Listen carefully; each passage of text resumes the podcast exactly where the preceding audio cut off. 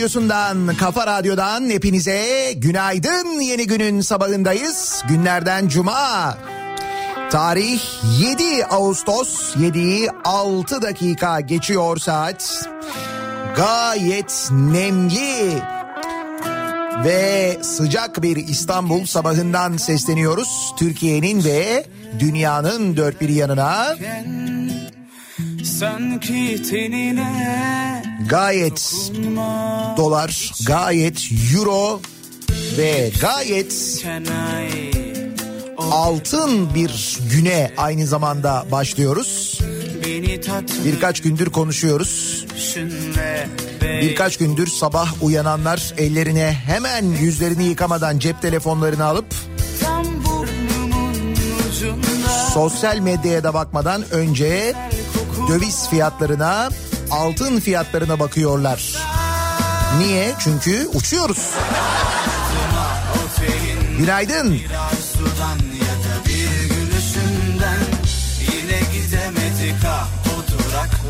Seni bana getirirler Yine kopamadım ah o telinden Bir ay sudan ya da bir gülüşünden Yine o duraklar seni bana getirirler. Bir hayal sanırım yaşadığımız şeyler.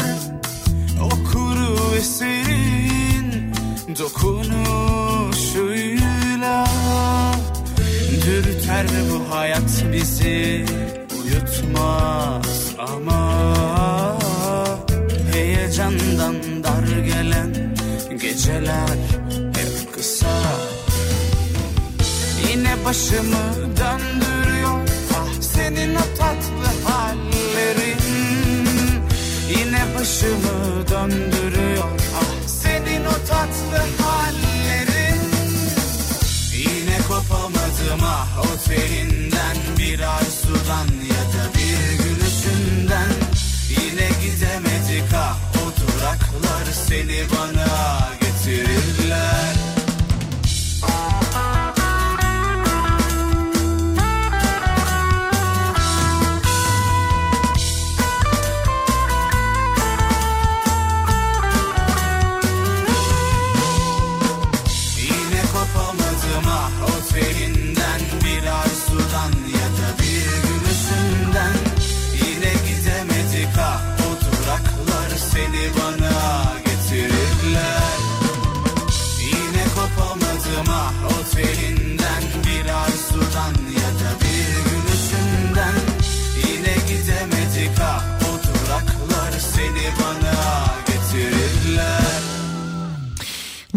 konuşuyorduk. Ee, diyorduk ki bütün araştırmalarda Türkiye'nin bir numaralı sorunu ekonomi çıkıyor diye.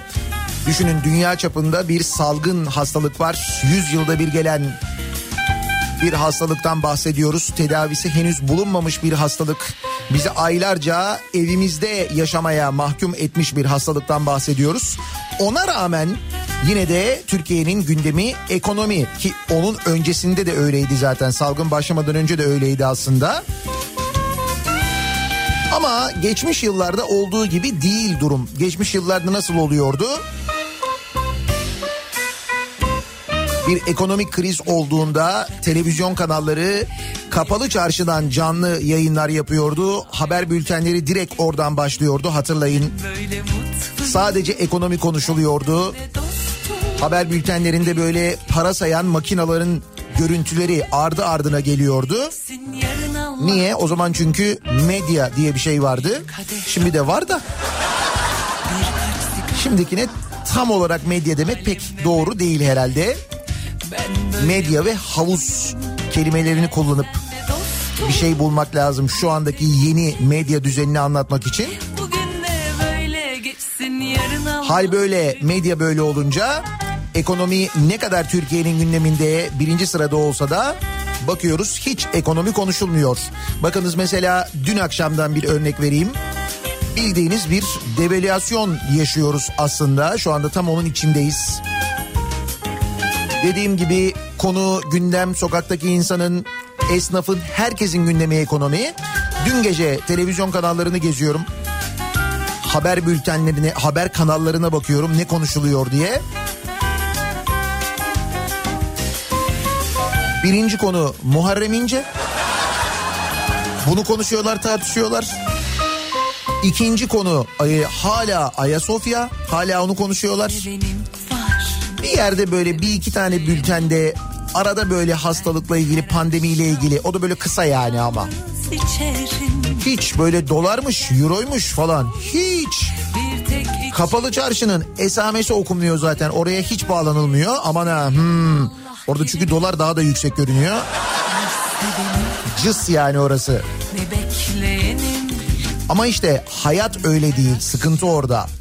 Yalnız içerim Gel sen de dostum bir tek içelim Bugün de böyle geçti yarın Allah kerim Bugün de böyle geçti yarın Allah kerim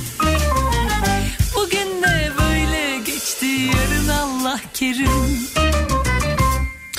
Araştırma diyorum ya mesela bir araştırma daha var. Ee, o araştırmada diyor ki tecrit boyunca yani o evimizde kaldığımız dönem boyunca evden çıkmadığımız dönem boyunca Türk kadınları erkeklere kıyasla 4 kat fazla ev işi yapmışlar. Yani kadının kaderi erkeklerin evde olduğu dönemde de pek değişmemiş. Hani erkekler böyle evde otururken dur bir yardım edeyim. Ben de işin ucundan bir tutayım. hiç öyle bir durum olmamış. Araştırma öyle söylüyor. Kes Birleşmiş Milletler Kalkınma Programı tarafından desteklenen bir araştırmaya göre tecrit sırasında erkeklerin evde ciddi miktarda zaman geçirmiş olmalarına rağmen evdeki ücretsiz iş yükünün çoğunluğunu kadınların üstlendikleri görülmüş. Kendime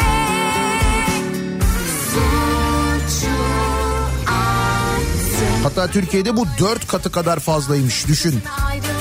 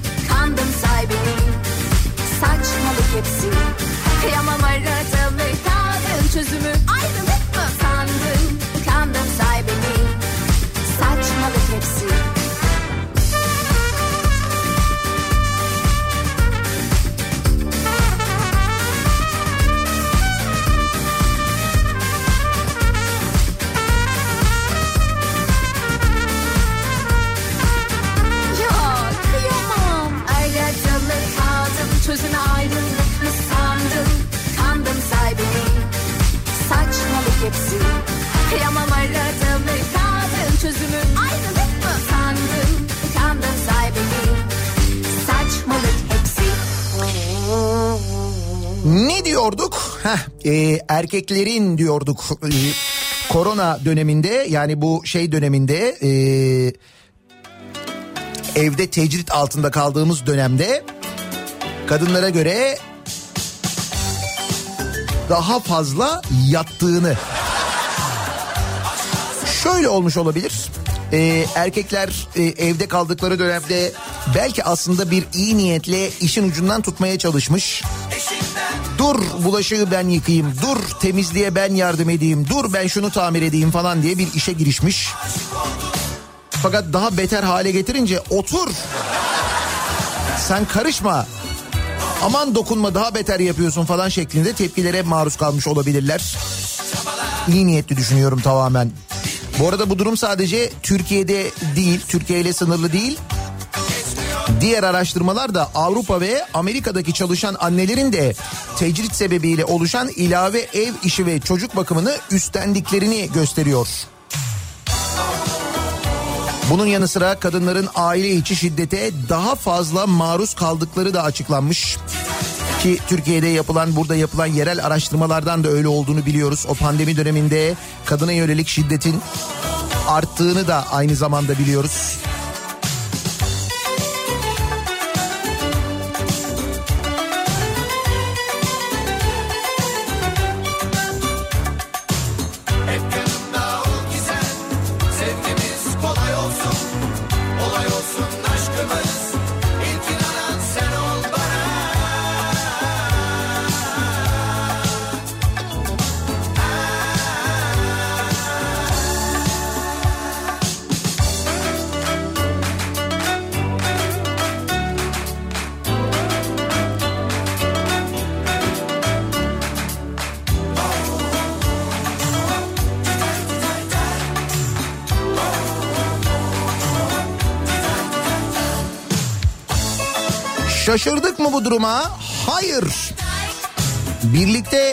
Oturuyorken de işleri biz yapıyoruz.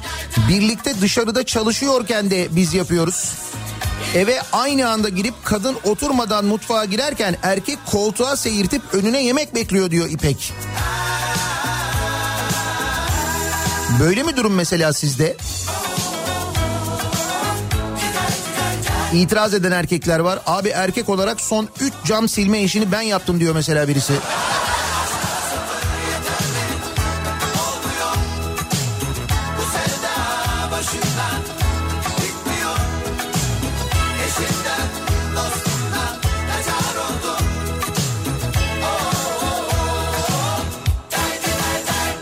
Demek ki her yerde aynı durum yaşanmıyor. Yardımcı olanlar da var.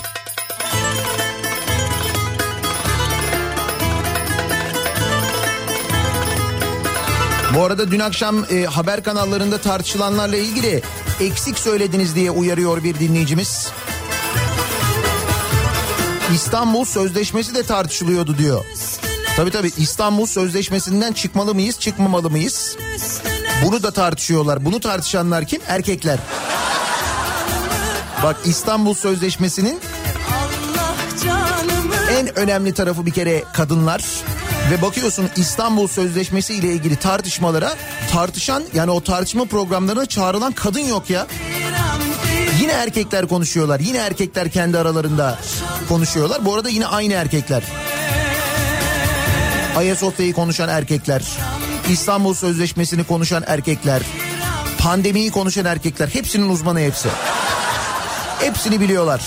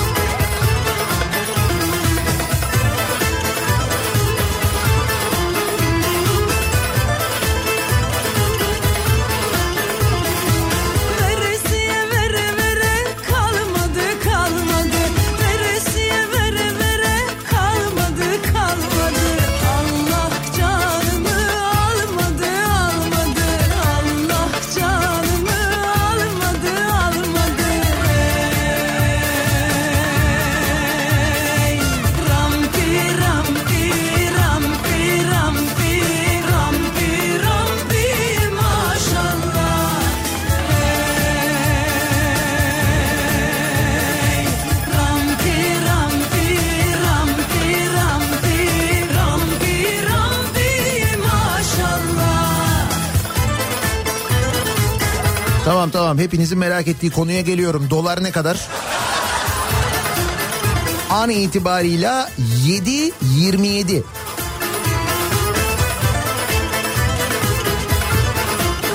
Gram altın pek sayın medyamıza göre an itibariyle 479 hatta 480 diyebiliriz ona. Euro 8.60. Ama medya hiçbir zaman bunlara 8.60 yazmıyor. 8.59 nokta bilmem ne 8.59 27 falan öyle. 8.60 olunca psikolojik olarak çok yüksek oluyor ya. Hani bir türlü mesela 7 olmuyordu. Sürekli böyle bir 6.99, 6.98 falan oluyordu ya onun gibi. Kaldı ki özellikle altınla ilgili dövizde de aynı durum var aslında. Ee, medyada, televizyon kanallarında o alt bantlarda geçen o rakamlar aslında e, net piyasa rakamlarını yansıtmıyor maalesef. Özellikle de altınla ilgili kuyumculardaki Türkiye'nin dört bir yanındaki kuyumculardaki fiyatlar o kadar değişiyor ki serbest piyasada. Dün bir ara e, nereden gelmişti o görüntü? Zannediyorum Bursa'dan bir dinleyicimiz göndermişti. Bursa e, böyle kuyumcu odasının ya da her şehrin kendi kuyumcu odaları var. O kuyumcu odalarının ekranları var. Onlar tavsiye edilen satış fiyatlarını güncelliyorlar sürekli ve bu genelde kuyumcularda bir ekranda yazıyor. İçeri girdiğiniz zaman siz de görüyorsunuz. oynasın Orada mesela bir ara eee, çeyrek altınla ilgili fiyat işte böyle alışı 800 lira satışı 900 lira falan gibi görünüyordu. O kadar uçmuş vaziyetteydi. Ya şu anda yine bu e, televizyonlarda mesela çeyrek altın için 788 lira diyor.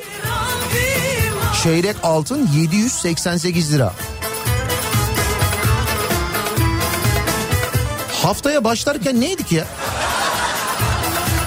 Bu hafta başlarken de çeyrek meyrek falan konuşuyorduk. O zaman ne diyorduk?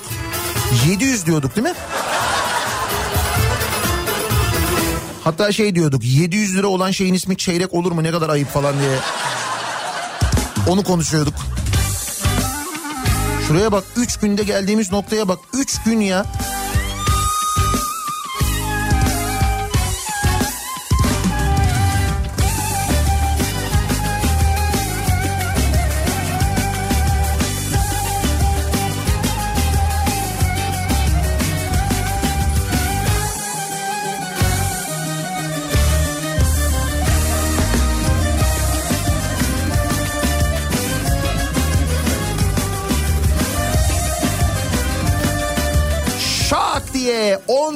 Milyar dolar daha bozduranlar günaydın.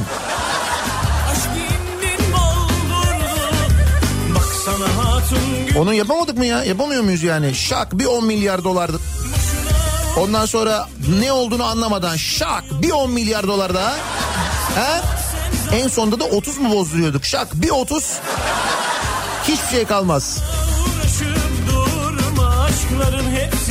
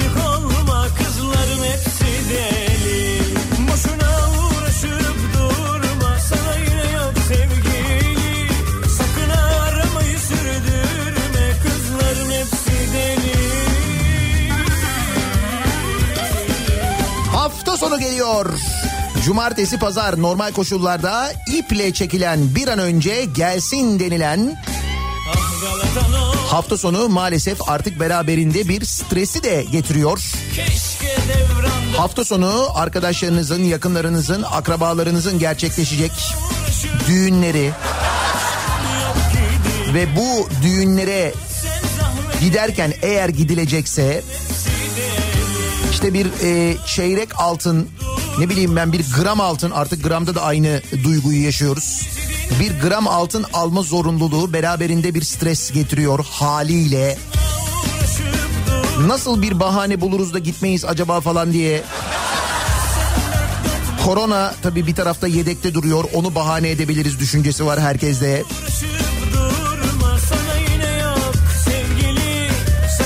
Yani baya baya hafta sonu da artık bizim için stres oldu ya. deli Ama uçuyoruz yani. Değil mi? A habere kalsa uçuyoruz hala farkındaysan.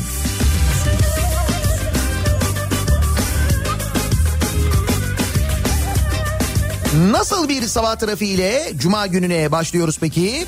Dönelim trafiğin durumuna hemen şöyle bir bakalım göz atalım.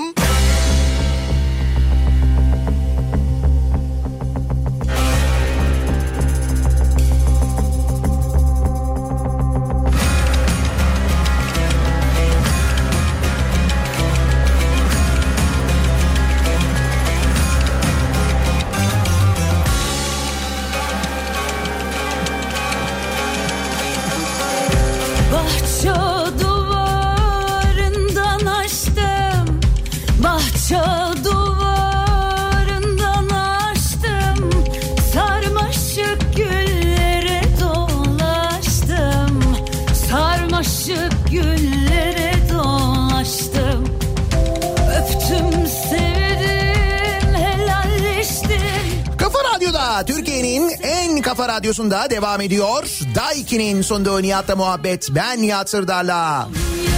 Cuma gününün sabahındayız.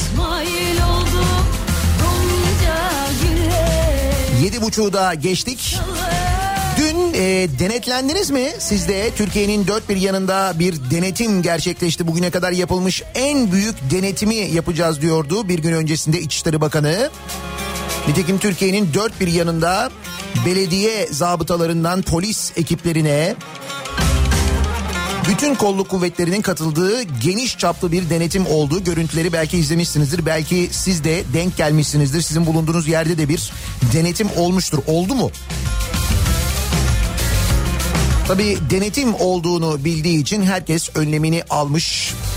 Maskeler takılmış, mekanlardaki tüm önlemler alınmış vaziyetteydi. Olsun en azından e, yeniden o e, kuralları hatırlama yönünde bir adım atılması, bu denetimlerin böyle sıkı yapılabileceğinin gösterilmesi caydırıcı etki yaratmıştır. En azından öyle olduğunu umuyoruz. İşte bu denetimlerden bir tanesi nerede gerçekleşiyor? Yaktın beni Yaktın beni Yaktın beni İstanbul'da Bahçeli Evler'de Bahçeli Evler Belediyesi Zabıta Müdürlüğü ekipleri de denetimlere çıkıyor. Denetimler sırasında bir e, berber dükkanına giriyorlar ekipler Bahçeli Evler'de. ince bele E, çalışan kişiden ustalık belgesini göstermesini istiyorlar. İşte berberlerde bir ustalık belgesi olması gerekiyor. Dükkan sahibinin olmadığını söyleyen çalışan benim ustalık belgem yok. Ben yardımcısıyım tatile gitti onun ustalık belgesi duvarda asılı ben o tatilde olduğu için buraya geçici geldim yardım ediyorum. Normalde kapalı çarşıda çalışıyorum. İşi bıraktım şu anda yardım ediyorum. Berberlik ustalığım var ama belgem yok diyor. Şimdi e, öyle deyince zabıta ekipleri diyorlar ki canım olur mu yani hani ustalık belgeniz olmazsa çalışamazsınız burada diyorlar yani berberlik yapamazsınız diyorlar. Ya belgem yok ama ben şimdi istesem gider alırım yani. Yani bak istersen gel seni tıraş edeyim otur diyor zabıtaya. Bunun üzerine ekipler çalışanı en kısa sürede evrakları tamamlaması için uyarıyorlar. O kadar ama bir uyarıda bulunuyor ondan sonra gidiliyor. İşte hijyen kurallarına dikkat edin bilmem ne falan diye. Fakat e, korona kontrolü için Covid ile ilgili yapılan denetimler sırasında böyle manzaralar da ortaya çıkıyor. Biz buna şaşırıyor muyuz? Eskiden hatırlayınız e, genelde böyle bayramlardan önce falan olurdu. İşte gıda denetimleri falan gerçekleştirilirdi. O gıda denetimlerine muhakkak televizyon kanalları, kameralar falan eşlik ederlerdi. Çok enteresan görüntüler ortaya çıkardı. Hoş bayram öncesinde yapılan hani e, denetimlerde yine bir nevi bu dün yapılan denetim gibi önceden hazırlık falan olurdu. Bir hazırlık yapılırdı hani denetim gelir kesin falan diye düşünülerek. İşte o nedenle mesela Uğur Dündar hiç öyle olmayan zamanlarda birdenbire dala- dalardı mesela fırınlara. Ne bileyim ben işte böyle gıda üreten yerlere falan hatırladınız mı? Afrika'da bir muzun üzerinde gelen o böceği hepimiz hatırlıyoruz herhalde. İşte her şey o zaman başladı ben size söyleyeyim. O Afrika'dan bir muzun üzerinde gelen o böcek var ya o böcek geldi ondan sonra bizim iki yakamız bir araya gelmedi. Kesin.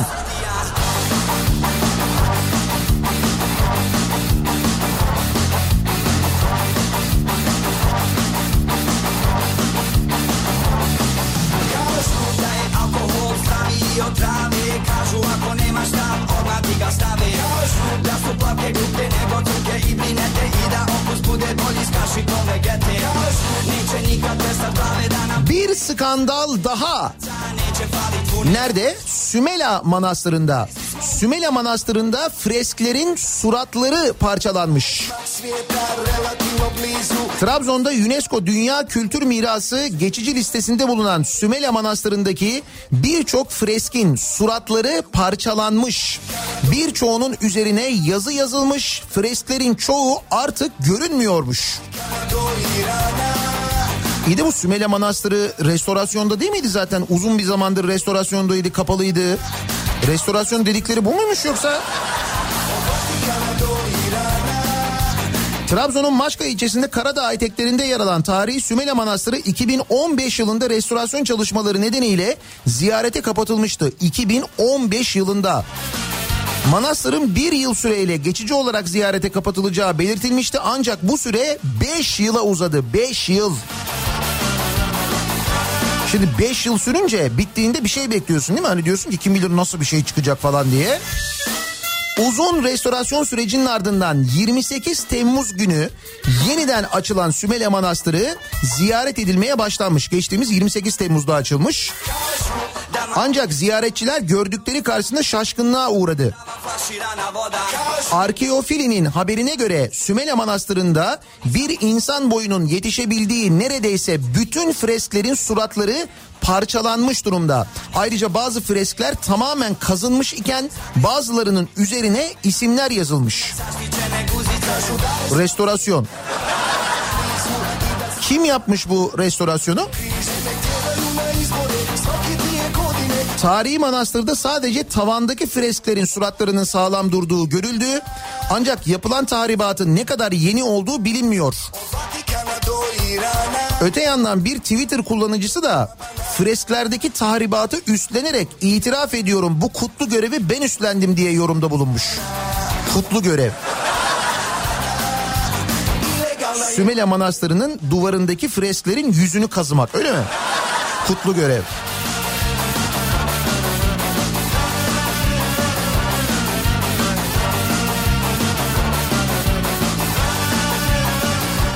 Bakanlığı ne diyor bu işe?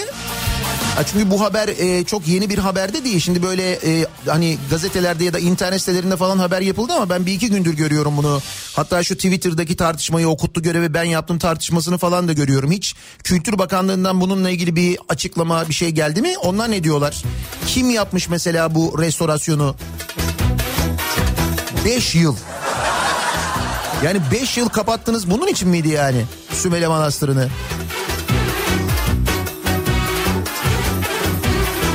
Hay bir şey değil yüz binlerce ziyaretçi ağırlayan bir yer Sümele Manastırı. Turist çeken bir yer bölge ekonomisine katkısı olan bir yer değil mi? O bölgeye gidenin ilk aklına gelen şeylerden bir tanesi Trabzon'a gittik işte Sümele Manastırı'nda görelim falan deriz hep değil mi? Demek ki Karadeniz için yeni bir kalkınma modeline geçiliyor artık. Turizmden medet umulmuyorsa ki o kadar betonla turizm olması zaten pek beklenemez. Hatta nasıl bir kalkınma modeline geçtiğini bir başka haberden görüyoruz. TOKİ e, Ayder Yaylası'ndaki toplu konut çalışmasıyla ilgili tabelaları asmış e, Ayder'e. Tam tahmin ettiğiniz gibi TOKİ inşaat modeli. Tabii tabii bildiğin TOKİ apartmanı yapıyorlar. Ha, böyle şey değil hani e, 20 katlı 30 katlı değil onun kısa olanı. Ama TOKİ modeli yani.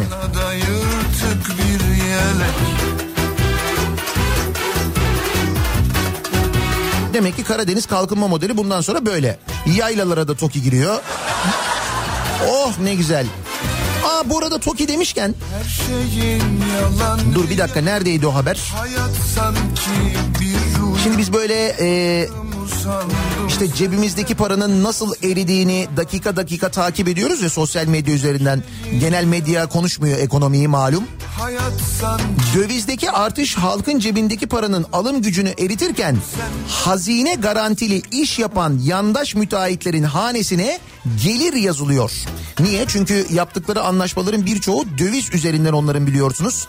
Döviz karşılığını alıyorlar. Köprü geçiş ücretleri de böyle, tünel geçiş ücretleri de böyle. Tabii o anlaşmalar niye dövizle yapıldı? Çevre ve Şehircilik Bakanı Kurum CHP'li vekil Sevda Erdan Kılıç'a verdiği yanıtla AKP'nin 18 yılda yalnız TOKİ aracılığıyla TOKİ sadece TOKİ'nin yandaş şirketlere yaptığı ödemenin 106 milyar lira olduğunu açıklamış. Sadece TOKİ yoluyla yapılan ödeme 106 milyar lira. Herkese kavun yedirdin Bana da yedirdin Ah felek Bu arada sevgili Bursalılar günaydın. Toki deyince hep o görüntü aklıma geliyor da benim. Sürekli böyle o Bursa'ya girdiğimde gördüğüm o görüntü var ya. O langa hıyarı gibi duran o binalar var ya böyle Bursa'nın ortasında Bursa'nın ovasının tam ortasında böyle. Kime ceket kime gelek Herkese kavun yedirdin Bana da yedirdin kelek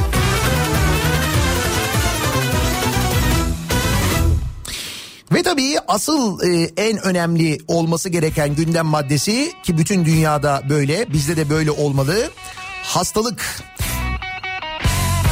İşte orada da bir patlama durumu var maalesef.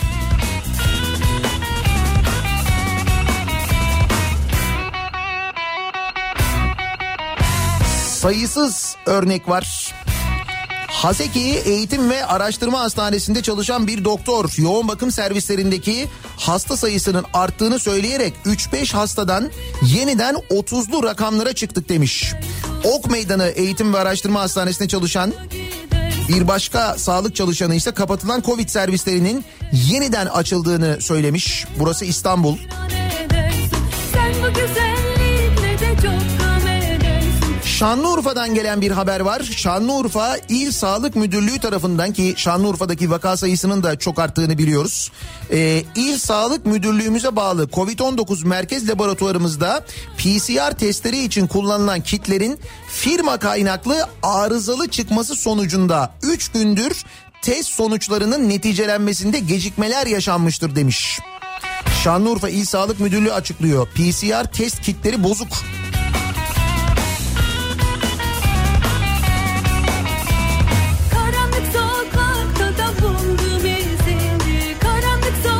Çorum valisi açıklama yapıyor. Diyor ki vaka artış hızı bu şekilde devam ederse bir müddet sonra diyor sağlık sistemi tedavi etme sınırlarını zorlamış olacak.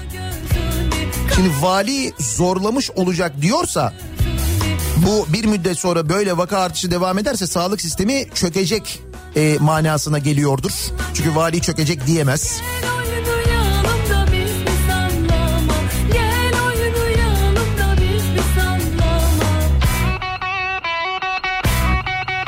İzmir'de Covid-19'la mücadele için yeni önlemler alınmış. İzmir İl Hıfzı Sıha Kurulu'nun aldığı karar e, gereğince kent genelinde hastalık belirtisi gösterenlerle e, temaslı temas ettikleri kişilerin Covid-19 testlerinin evlerinde yapılacağı, izolasyon süreçlerinin ve tedavilerinin evlerinde devam edeceği belirtilmiş. Gözünü. Bu da e, yine hastanelerdeki yoğunluğu işaret eden bir durum.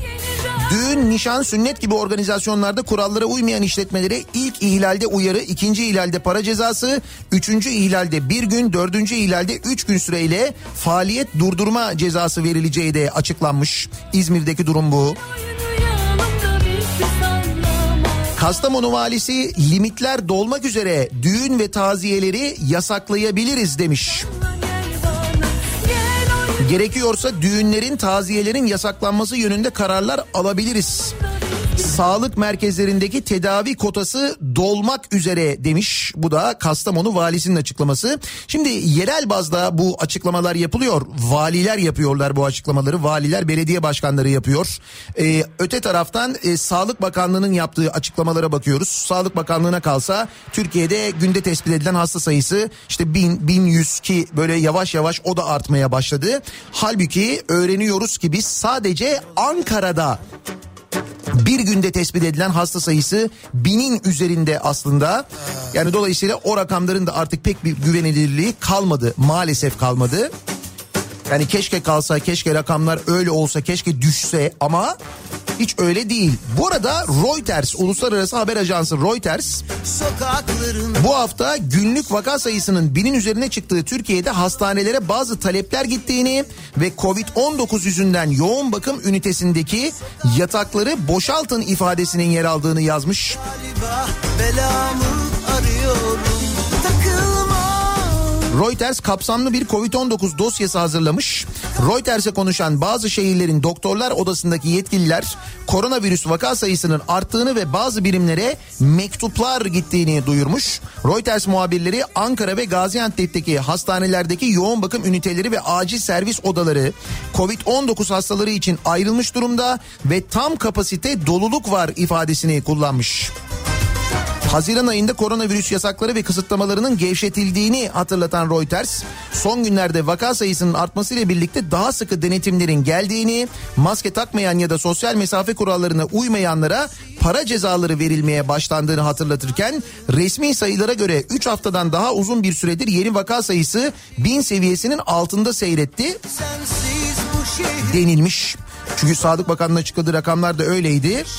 Reuters'e konuşan Gaziantep Kilis Tabipler Odası Başkanı Ayşegül, Ayşegül Ateştar'la da yakın bir süre önce sadece bölgedeki tek bir hastanede 200 vaka kayıtlara geçti. Sağlık çalışanları arasında enfeksiyon oranı da özellikle çok yüksek. Yetkililer muhtemelen tatil sonrasındaki iki haftada bir artış öngörecek. Covid-19 birimlerindeki yatak sayısını %25 arttıracaklardır demiş. Ankara'daki Tabipler Odası Genel Sekreteri Ali Karakoç ise başkentte kabaca bir hesaplamayla her gün bin insanda koronavirüs tespit edildiğini söylerken hastalar saatlerce sedyelerde bekliyor ya da evlerine gönderiliyor. Zatüre olanlar bile yer olmadığı için evlere gönderiliyor. Covid-19 için ayrılmış yataklar doldu. Eğer siz toplu taşımada insanların yan yana oturmasına izin verirseniz, fabrikalarda omuz omuza çalışmasına izin verirseniz insanları uyardığınız zaman sizi dinlemezler demiş.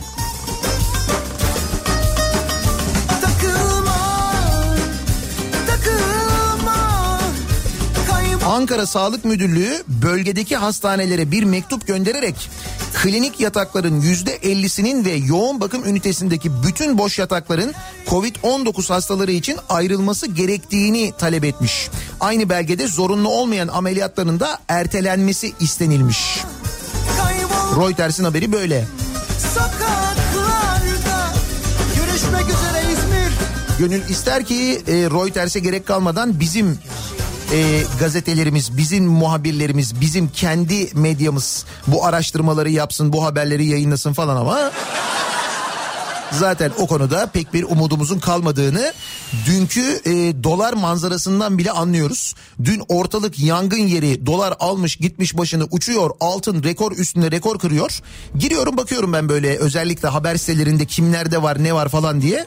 Mesela e, Hürriyet'e giriyorum Hürriyet.com.tr'ye bakıyorum. Hürriyet.com.tr'de hiçbir şey yok. Lan hiçbir şey yok.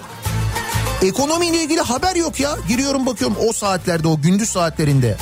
Sonra Merkez Bankası e, bir açıklama yaptı. İşte e, durumu yakından izliyoruz. E, işte toplantı yapıyoruz bilmem ne falan diye. Bir baktım o birinci haber. E ne oldu? Niye toplantı yapıyorlar?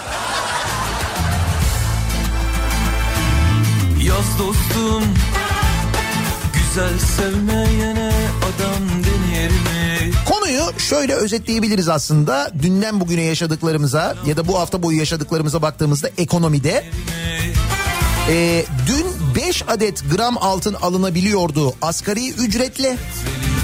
Bugün o 4 adede düştü. 4 gram yani. 5 gramdan 4 grama düştük. Hani böyle özetleyebiliriz. Defteri kitabı Sarı çizmeli Mehmet Ağa Bir gün öder hesabı Yaz tahtaya bir daha Şöyle genişletebiliriz. Asgari ücretli bir kişi 2000 yılında bundan 20 yıl önce aldığı 86.9 liralık maaşla 9 adet çeyrek altın alabiliyordu. 2015 yılında ise 1000 lira olan asgari ücret maaşıyla 5 çeyrek altın alınabiliyordu. Bugün asgari ücret 2300 küsür lira. 2400 lira diyelim asgari ücret. Şimdi o 2400'ü gidip e, çeyrek altın almak istediğiniz zaman bu arada o e, yazan rakamlar gibi alamıyorsun. 800 liradan aşağı alamıyorsun. Böl 800'e. Ne oluyor? Kaç tane oluyor? Süzgün. Üç tane mi oluyor? Heh, işte öyle. Yaz dostum kimse göçmez bu dünyadan malı Yaz tahtaya bir daha yakın bir örnek verelim, daha yakın bir değerlendirme yapalım. Şöyle, e, 200 liralık banknottan e, bahsedelim mesela. 200 lira değil mi? Bizim en büyük banknotumuz 200 liralık banknot. 200 liralık banknot hayatımıza 2009 yılında girmiş. 2009 yılından beri 200 liralık banknotu kullanıyoruz. O çıktığında yani 200 liralık banknot piyasaya çıktığında 200 lirayla döviz büfesine gittiğinde 131 dolar alabiliyormuşsun. 131 dolar. 200 lirayı veriyorsun, 131 dolar alıyorsun. Yaz dostum Bugün 200 lirayı verdiğinde kaç dolar alıyorsun? En son 27 idi ama sonra değişti ama dur bakayım şu anda ne oldu? Yaz dostum Bir dünya ki haklı haksız karışmış dostum Boşa koysan dolmaz dolusu alır mı? Evet 7.28'den hesapladığımda doğru yine 27 dolar oluyor değişmemiş. İyi dünden bugüne değişmemiş ya. Dün dedim dün akşamdan şu saate değişmemiş yani. Yani şu anda 200 dolarla 20 200 lirayla 27 dolar alabiliyoruz. Sen diyebilirsin ki ben dolarla almıyorum ki maaşı. Tabii bence en güzel kafa o zaten. Hiç mis gibi hiç öyle düşünmüyorsun hiç gerek yok yani. A haberi de açtım mı zaten? Dün, dün bütün bunlar olurken Türkiye atağa kalktı diye ekonomide atağa kalktı diye haber vardı biliyor musun? Kitabı Sarı çizmeli Mehmet Bir gün öder hesabı Serbest uçuşa geçen döviz ve altın. Bu uçuşu yanlış anlayan havuz medyası Covid önlemlerini savsaklayanlar. Aydere TOKİ binalarını dikmeye hazırlananlar Kimi, neyi, neden protesto ediyorsunuz diye her cuma sabahı olduğu gibi soruyoruz. Uzun bir aradan sonra protesto sabahı gerçekleştiriyoruz. Elbette kimseye küfretmeden, kimseye hakaret etmeden protesto ediyoruz, edebiliyoruz. Karışmış Sosyal medya üzerinden yazıp gönderebilirsiniz mesajlarınızı. Protesto ediyorum bu sabahın konusunun başlığı. Twitter üzerinden yazarsanız bu başlıkla bu hashtagle yazıp gönderebilirsiniz mesajlarınızı. niyatetniyatsırdar.com elektronik posta adresimiz. Bir Yine buradan yazıp gönderebilirsiniz. Bize ulaştırabilirsiniz protesto mesajlarınızı. Bir de WhatsApp hattımız var 0532 172 52 32 0532 172 kafa. Buradan da yazabilirsiniz. Bir ara verelim. Reklamlardan sonra yeniden buradayız. Geliyor.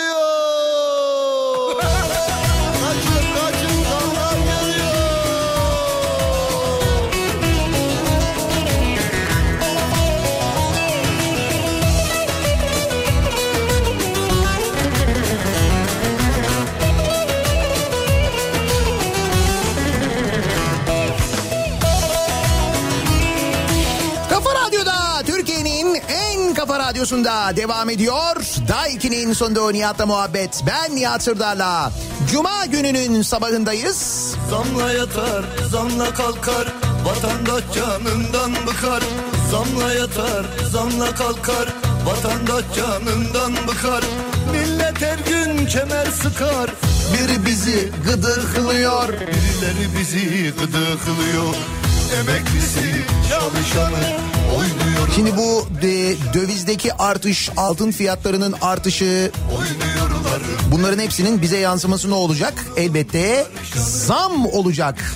Önümüzdeki günlerde. İşte onun habercisi bu şarkıyla başlayalım istedim bu bölüme. Hani ben dolarla maaş almıyorum beni ilgilendirmiyor diyenler için. İşin mantığını anlatmakla uzun uzun uğraşmayayım sadece şarkı yeterli olur diye düşündüm.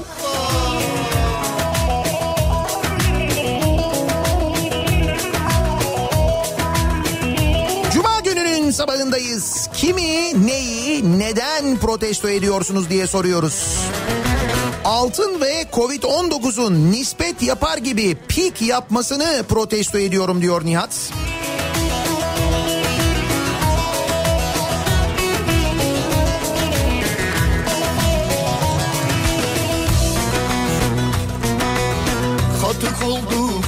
soğan sorsan pişman yeni doğan Katık oldu kuru soğan sorsan pişman yeni doğan Kaçıp gider bizi soyan biri bizi gıdıklıyor birileri bizi gıdıklıyor 2020 sonbaharını protesto ediyorum.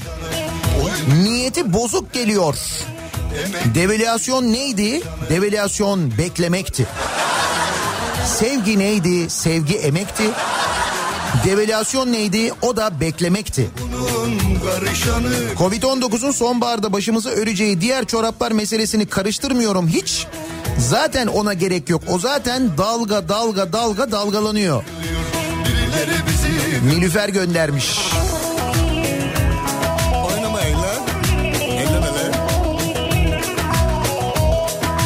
Yabancı güçlere alet olan doları, euroyu ve altını protesto ediyorum. Ya, yalnız bu sefer e, dış güçlerden konuşulmuyor. Dış minnaklar falan denmiyor. Bu sefer deniyor ki e, şey deniyor. iç minnaklar yapıyormuş bunu. Gidiyorlarmış kredi çekiyorlarmış. Kredi çekenler gidiyorlarmış altın alıyorlarmış. E, o yüzden altının fiyatı yükseliyormuş mesela bak. Bunlar da iç minnaklar yani. Bu e, doları kasap tezgahında doğrayan bir kasap amca vardı. E, burnunu e, dolarla silen bir dayılar vardı. Onlar ne yapıyorlar acaba şimdi?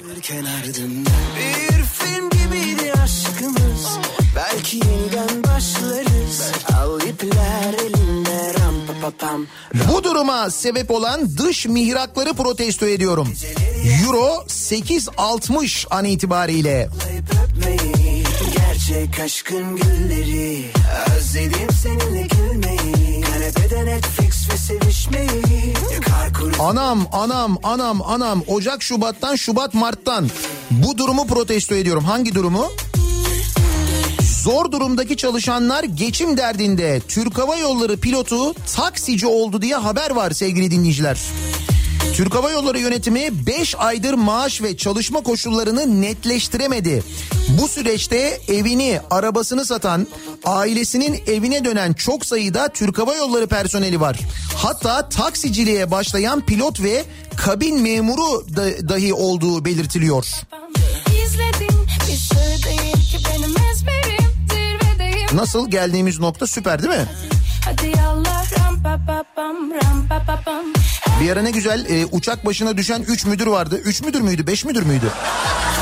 Öyle bir müdür sayısı vardı. Müdürler ne yapıyorlar Türk Hava Yolları'nda? Onlar devam ediyorlar mı yoksa?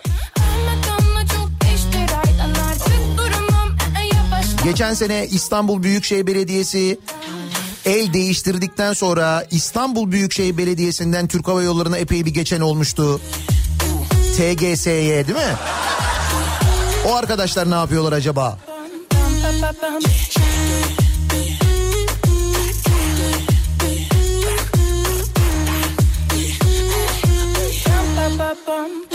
Eylül ayında yasakları geri getirmeyen bakanlığı protesto ediyorum. Aynı ay içinde iki düğün mü olur?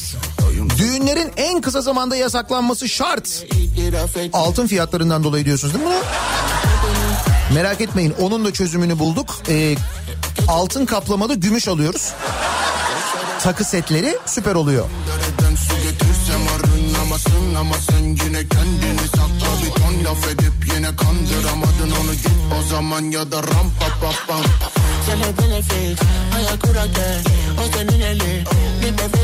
Çiller dönemi 5 Nisan kararları krizin e, dibine vurulduğunda ya da Ecevit'in önüne yazar kasalar fırlatılıp isyan edildiğinde ülkeyi yönetenlerin ya da yalakalarının ağızlarından dış güçler dendiğini hiç duymadım ben. Bu sebepledir ki o zamanların vatandaşlarını protesto ediyorum. Evet o zaman böyle dış güçler mış güçler falan konuşulmuyordu hatırlarsanız. Dış minnaklar akla gelmemişti ya da kullanılmıyordu bilmiyorum. Şimdi ne olsa biz dış güçleri atıyoruz.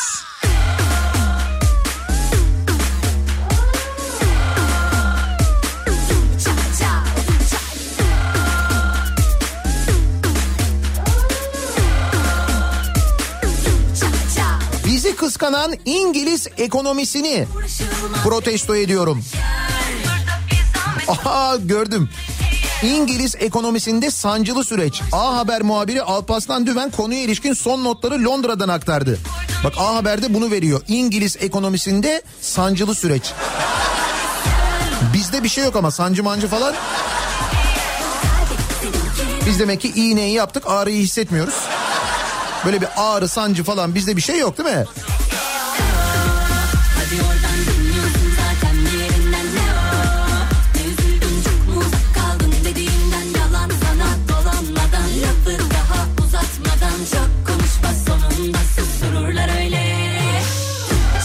İyi dostlar biriktireceğime altın biriktirmediğim için kendimi protesto ediyorum.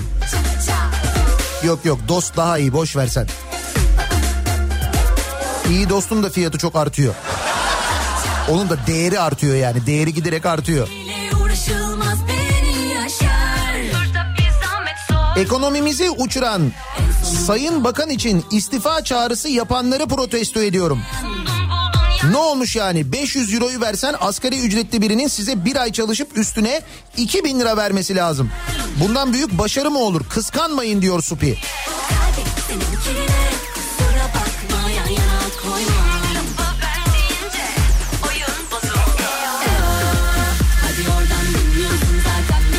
Hala şu kardeşinize yetki vermemenizi protesto ediyorum diyor Volkan.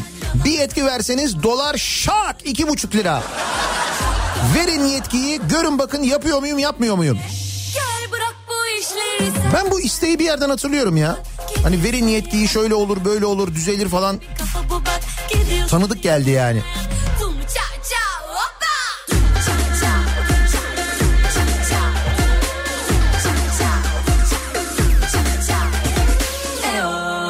Hadi oradan dinliyorsun zaten bir yerinden ne o Meydanlarda kadına el kalkıyorsa gittiğimiz bu yol yol değil. Bu durumu protesto ediyorum diyor Hakan. Dün e, anlatmıştım ya sabah size İzmir'deki İstanbul Sözleşmesi ile ilgili yapılan kadınların gerçekleştirdiği gösteride kadınlara bizzat kadın polisler tarafından uygulanan şiddet. Yani gerçekten de o kadar fena bir görüntü ki içinde bulunduğumuz durumu anlatan Yalana boyalı yaslandığımda 3-4 dönüm boş arsam var. Buraya konut yapmayan TOKİ'yi protesto ediyorum diyor. Yaşar göndermiş. Eğer yayladaysa yapabiliriz. Nerede sizin 3-4 dönüm boş arsa? Bak TOKİ ile daha yeşil Ayder projesini beğenmeyenleri protesto ediyorum. Fotoğraflarda Ayder daha yeşil görünüyor. Çok fena çok.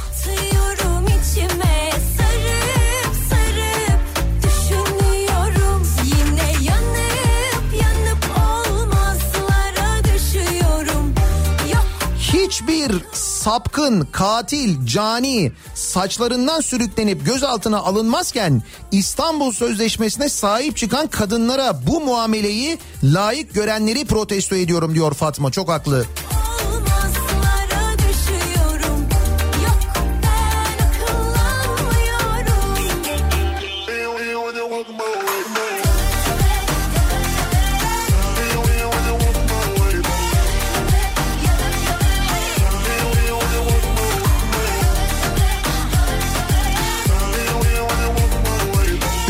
Başına Yılmaz Vural'ı getirmeyenleri protesto ediyorum.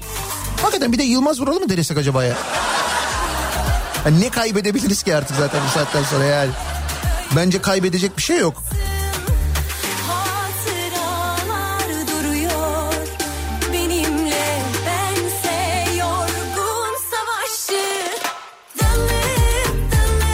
Şakkadanak 10 milyar dolar satmayan Merkez Bankası'nı protesto ediyorum. Önce bir şak 10 milyar sonra bir şak daha 10 milyar sonra en son şak 30 milyar. Değil mi? Öyle yapsak. İşte yalnız o kadar kalmadı galiba sıkıntı orada.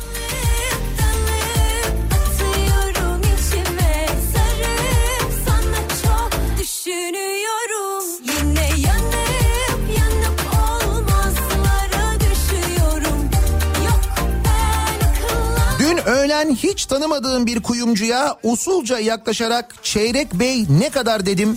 850 lira dedi. Protesto ediyorum. Çeyreğe bey demeyen kuyumcuyu diyor. Eskişehir'den Veysel göndermiş. Diyorum ya siz o ekranlarda yazana bakmayın. Kuyumcuya gidip çeyrek altın almak istediğinizde siz perakende böyle almak istediğinizde hiç öyle o yazan rakamlar gibi değil. Piyasa rakamları onun epey üstünde. İşte dün bak kuyumcularda çeyrek altın 800, 850 hatta 900 liraya satılan yer vardı.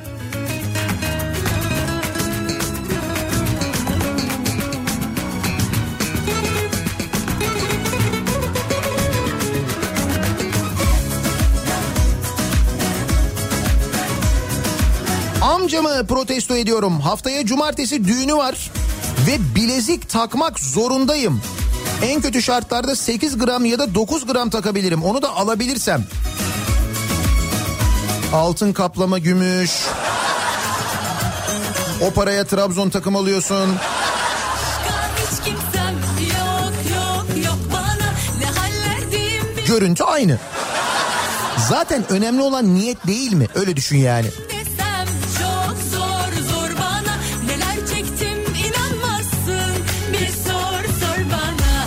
Yerinde maske takmayanları protesto ediyorum diyen var. İyi haberleri vermeyen Nihat'ı protesto ediyorum. Ahlat'taki saray bitmek üzere. Onu niye söylemiyorsun? Çok özür dilerim. Ben onu atlamışım gerçekten de. Ahlat'taki Cumhuriyet şey e, Cumhurbaşkanlığı sarayı o bitmek üzereymiş. İnşaatı çok hızlı bir şekilde devam ediyormuş. Covid'in en böyle yaygın olduğu zaman bile inşaat hiç durmamış biliyor musun? Biliyorsun en büyük eksikliklerimizden bir tanesiydi. Ahlat'ta e, bir Cumhurbaşkanlığı sarayı o lazımdı çünkü.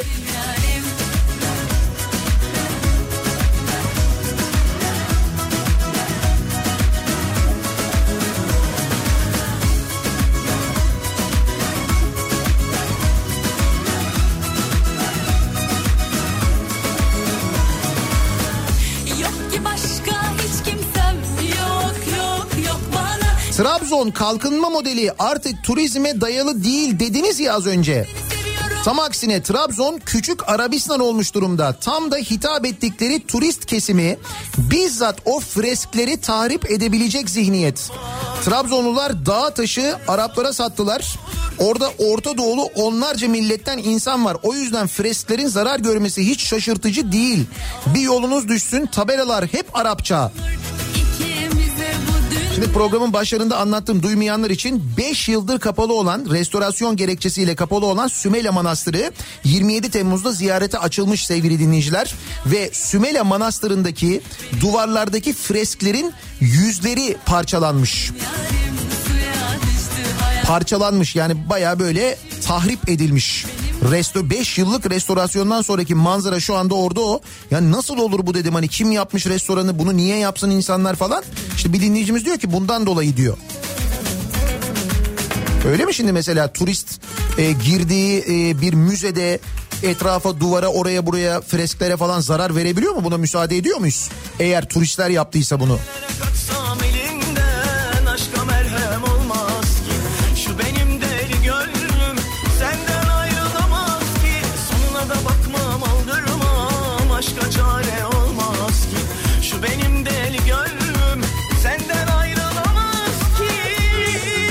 Türk Hava Yolları dediniz. Türk Hava Yolları'nın hiç uçmadığı yere hem müdür hem müdür yardımcısı atadığını biliyor muydunuz diyor Sadık.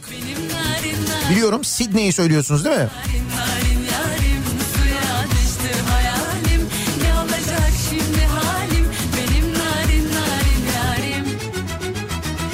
MHP kongresini iptal ettiren Cemal Engin Yurt'u protesto ediyorum. Meclis şimdi çok farklı olabilirdi diyor İzmir'den Erol. Ha, bak mesela bu meseleyi duydunuz mu? Biliyor musunuz?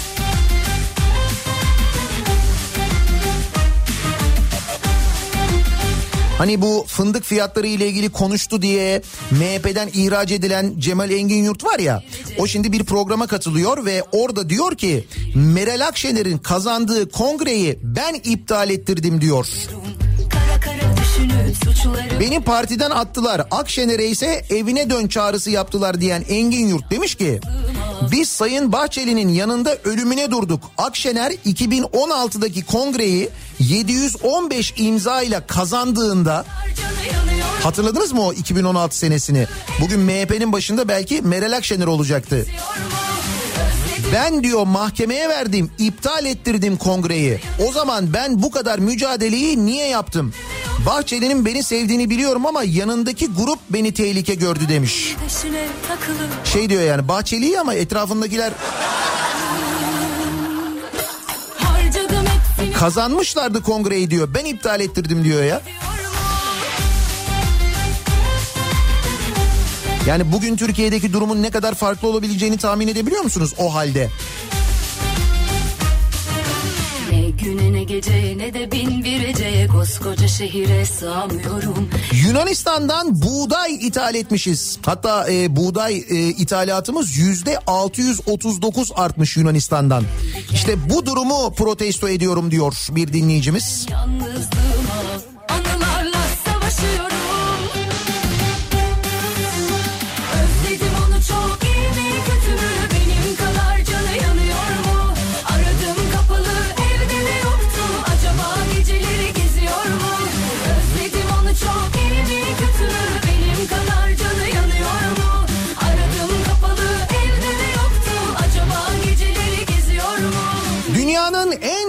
havalimanına, en büyük uçak filosuna sahip olmanın güçlü ekonomi olduğunu zannedenleri protesto ediyorum.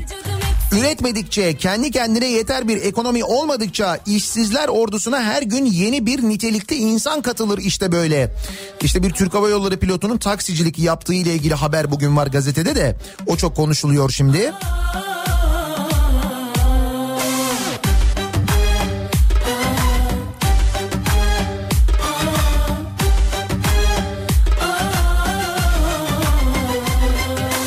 Papua Yeni Gine'yi protesto ediyorum. Bir Papua Yeni Gine kinası 2 lira 7 kuruş yapıyormuş. kapalı. Papua Yeni Gine kinası. Bizim paradan değerli yani.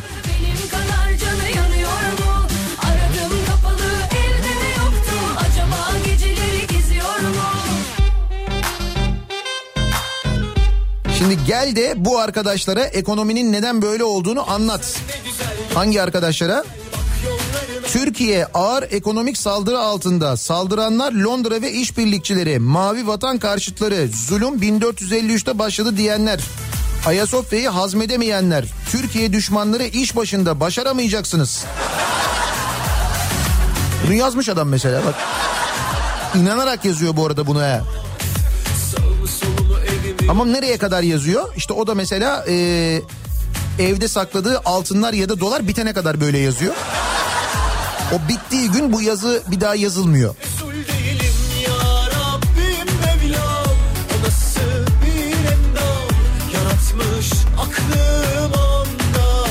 Nihat Bey dün çeyrek altını kredi kartı ile aldım 860 lira.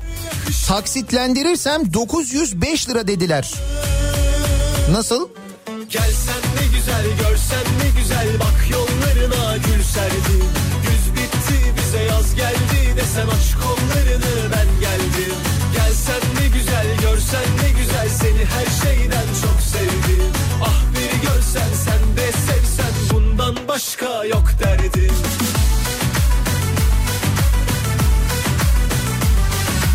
Eşim babasının emekli maaşını çekmeye gittiğinde paraların yeni basım ve aynı seriden olduğunu görüyor. Emeklinin maaşını yatıracak paramız yok ve karşılıksız para basıyoruz. Dolar hala neden yükseliyor diyenleri protesto ediyorum. Bu kadar karşılıksız para basınca ne olacaktı diye soruyor. Mehmet mesela. Dikkat ediyorsunuz değil mi bu çektiğiniz bankalardan çektiğiniz paraların hep böyle yeni paralar oluşunu? Siz de görüyorsunuz herhalde. Aklım Tarifsiz hali var O bakışlar yakışlar Bıraktı sevdalı Gelsen ne güzel görsen ne güzel Bak yollarına gül serdim Güz bitti bize yaz geldi desem Niye Almanya'da yaşamıyorum diye kendimi protesto ediyorum. Düşünsenize tatile geliyorum. Bir sabah bir uyanıyorum. Bir hafta daha tatil yapacak param olmuş. Tabii yatıyorsun euro kaç, kalkıyorsun euro kaç bir bakıyorsun. Aa diyorsun tatili 3 gün daha uzatabiliriz. Bizim para değerlenmiş yine. Öyle oluyor tabii euro olunca öyle oluyor.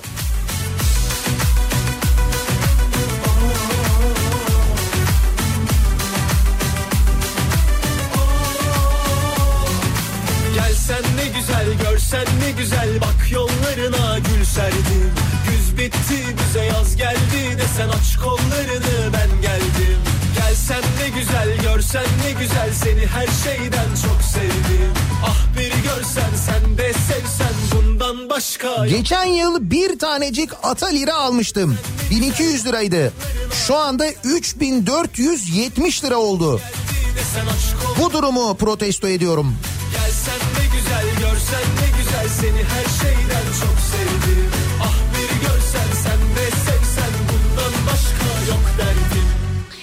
Ee, bakalım biri gerçekten şunlara dolar ve euronun bizim para bir birimimiz olmadığını anlatsın. Kime anlatsın? Muzaffer göndermiş. He. Dün e, dün bütün bunlar olurken e, işte bu dolar tırmanırken e, altın rekor kırarken euro yükselirken falan o sırada A Haber bir haber geçmiş. Türkiye atağa kalktı. Normalleşme sonrası önemli rakamlar.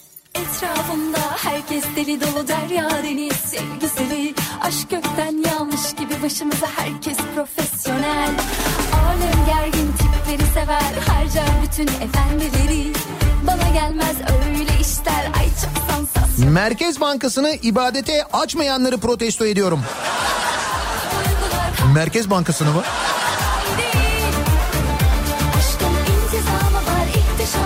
Bırakın şimdi böyle şeyler söylüyorsunuz. Bu sefer Merkez Bankası Başkanı da katıldığı toplantılara elinde kılıçla gelir falan.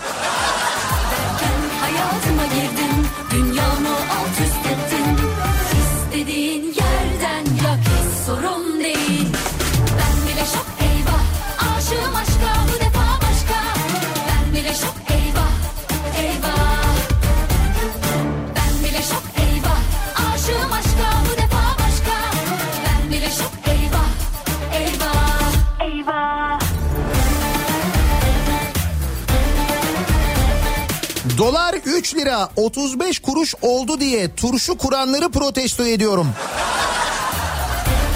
Bugünkü kurla kavurması iyi gider diyor Şadiye göndermiş. Turşu kurmuşlardı değil mi? Dolar turşusu kuran da vardı. Ben öyle bir şey hatırlıyorum evet. O zaman 3.35'miş dolar turşusunu kurduklarında.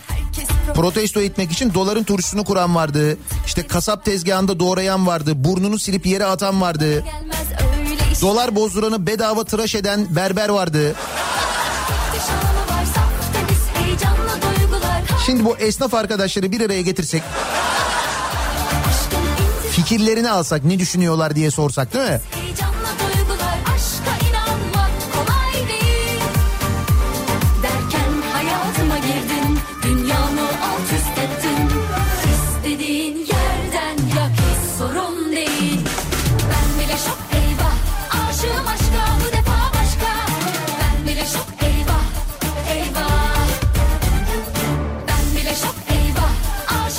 Kadar acele etmeseydi biz kendisini beklerdik diyor Kemal. Protesto ediyorum. Kimi beklerdik? Muharrem İnce ortadan kaybolmakla eleştirildiği Cumhurbaşkanlığı seçimi gecesine ilişkin belge açıklayacakmış. Oo günaydın. Şimdi mi açıklayacakmış belgeyi?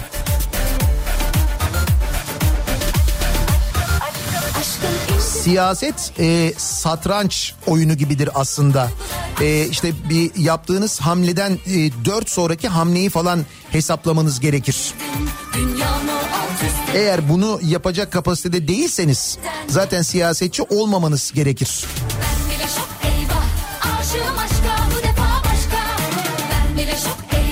Bak mesela şuradan bile anlaşılabilir aslında. Bir dinleyicimiz yazmış o bile fark ediyor ama Muharrem İnce bunu fark etmiyor mu acaba? Muharrem İnce yandaş kanallara çıkartılmıyor. Çıkınca konuşması yarıda kesiliyordu. Parti kuracağı açıklandı. Yandaş kanallar peşinde koşmaya başladı. Altın, dolar yürümüş gitmiş ama tek konu İnce ve partisi. Sorumlu, dürüst, objektif haberciliği protesto ediyorum diyor e, Derin çok haklı olarak. Şimdi mesela buradan bile aslında Muharrem İnce'nin yaptığı işin yanlış olduğunu anlaması gerekirken... Bak dün mesela devalüasyon olmuş. Bayağı bildiğin devalüasyon yaşadık ya. Çiller döneminde yaşadığımız gibi, Ecevit döneminde yaşadığımız gibi bir şey yaşıyoruz. Dün açıyorsun televizyon kanallarını, haber kanallarını. Muharrem İnce aşağı, Muharrem İnce yukarı.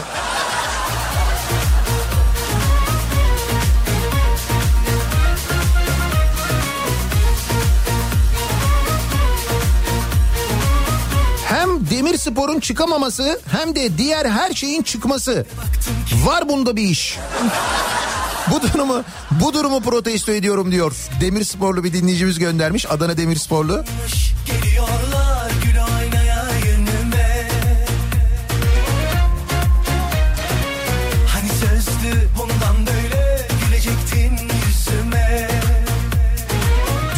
Yapıp onlarca insana bu hastalığı bulaştıran Covid pozitif adamı evde olması gerekirken tatile giden karantina hastalarını ve bunlara hiçbir ciddi yaptırımla karşılık vermeyen her birimi protesto ediyorum diyor. Onur göndermiş. Patlayacağım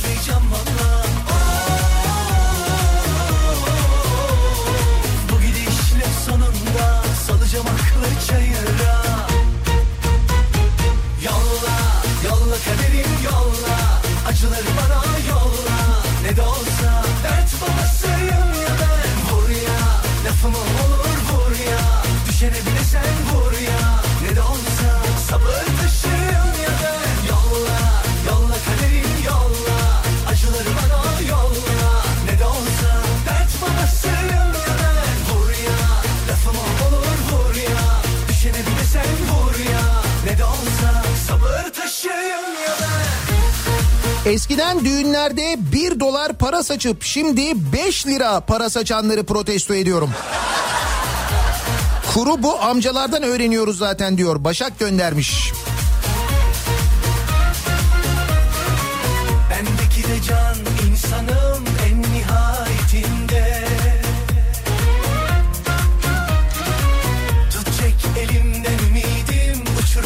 Bu sabah Habertürk sunucusu şöyle dedi.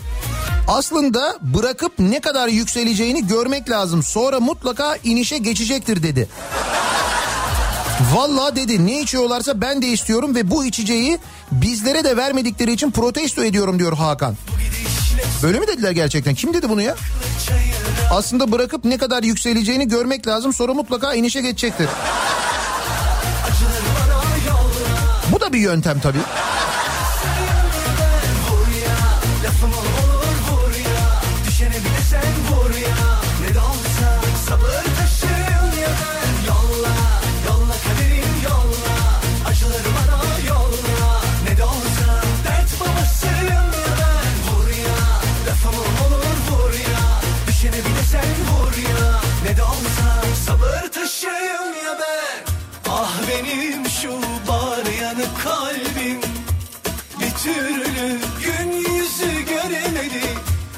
Feleğin elinde oyuncak garibim. Bir türlü saadetine bilemedi Ah benim şu var yanık Demin dedim ya bu çektiğiniz paralar bu aralar yeni paralar oluyor dikkat ettiniz mi diye. Şimdi fotoğraflar geliyor dinleyicilerimizden. Gıcır gıcır e, paralardan. Onların fotoğrafları yeni seri paraların fotoğrafları geliyor. Demek ki bir para basımı durumu var. Hem de fena var. acıları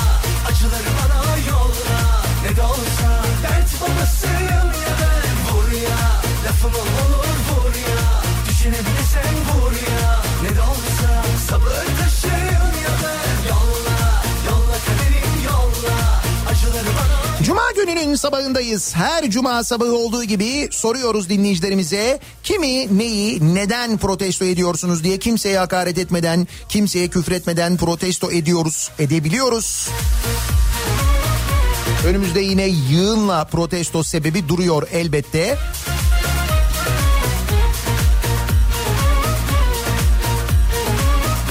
Bir ara verelim. Reklamlardan sonra yeniden buradayız.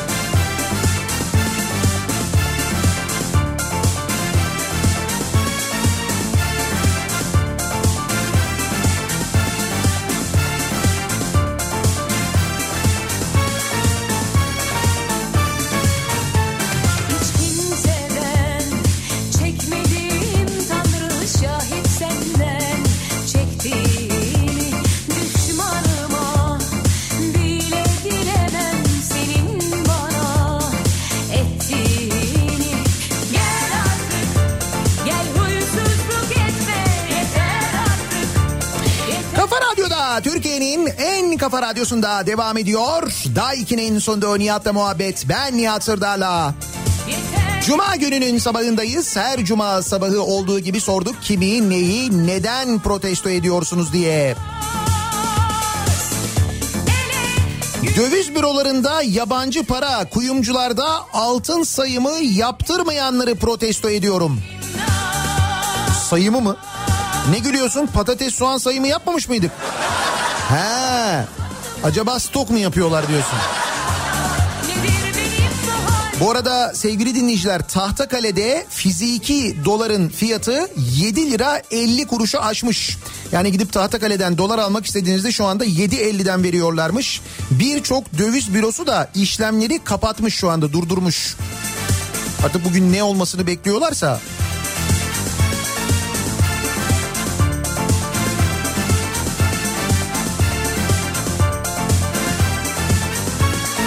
Kendini sağcı görmeyip sağ partilere danışman, bakan hatta başbakan olanları protesto ediyorum. Ahmet Davutoğlu ben kendimi sağcı olarak hiçbir zaman görmedim demiş ya. Vallahi öyle demiş.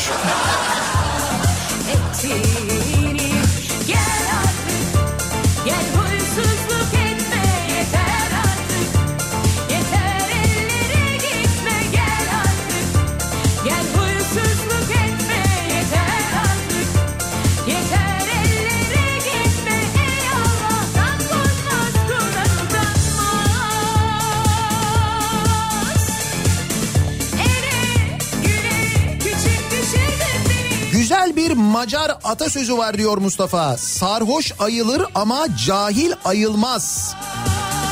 Şu göstergelerde halen cahil kalanları bu göstergelere rağmen harekete geçmeyen muhalefeti protesto ediyorum diyor.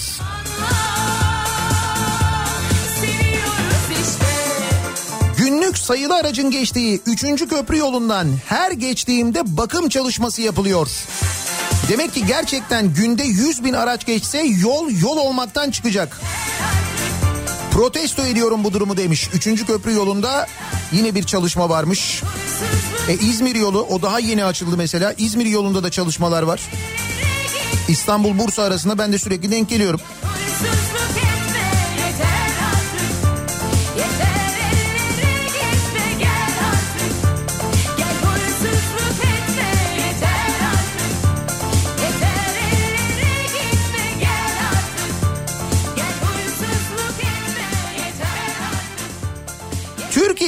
Çok rahat yaşanacak bir ülke olarak görenleri protesto ediyorum. O zaman madem öyle gelin de burada kazanın o euroları demiş bir dinleyicimiz.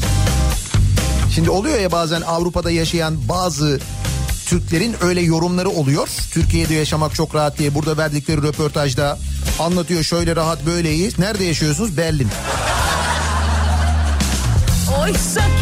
Çok acayip oluyor röportajlar. Suç oldum. Heder etti keyfe keder. Beni kafesleri kuş oldum. Hiç olmazsa yılda bir gün an beni al bir karanfil tak benden olsun bir sigara yak Önce eşini üniversiteye aldırıp baskılardan sonra istifa ettiren, sonradan bir şekilde yeniden üniversiteye aldıran, şimdi de eşini aynı üniversitede özel koşullarda öğretim görevlisi olarak aldırmaya çalışan Pamukkale Üniversitesi rektörünü protesto ediyorum. Demek ki inat etmiş kendisi. Daha önce çıkmıştı bunun haberi hatırlıyorum.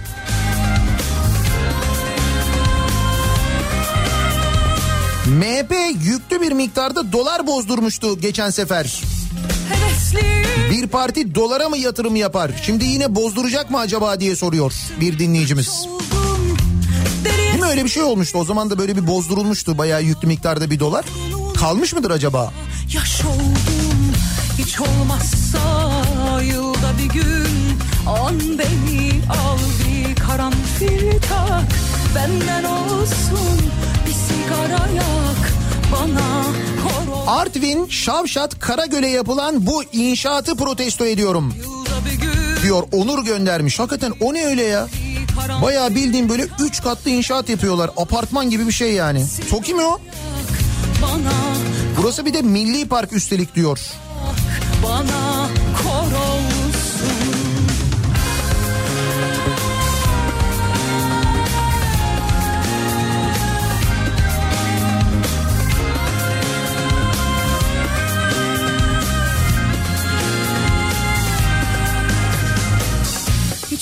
olmazsa yılda bir gün on beni al bir karanfil tak Benden olsun bir sigaraya bana kor olsun Hiç olmazsa Yıllardır arayıp hal hatır sormayan ama oğlu evleneceği için ısrarla düğüne davet eden bir ahbabımı protesto ediyorum. Acaba neden birdenbire beni sevmeye başladı? Neden birdenbire beni davet ediyor? Sebebi altın olabilir mi diye soruyor. Yok canım. Bir daha söylüyorum altın kaplama gümüş takılar var. Görüntü aynı hiçbir değişiklik yok. tak Benden olsun bir sigaraya bana kor olsun Hiç olmazsa yılda bir gün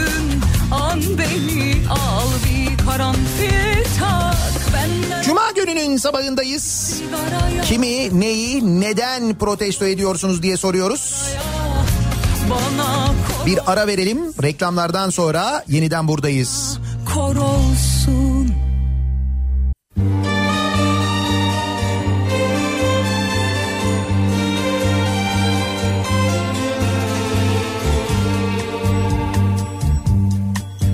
Gurbetten gelmişim yorgunum hancı.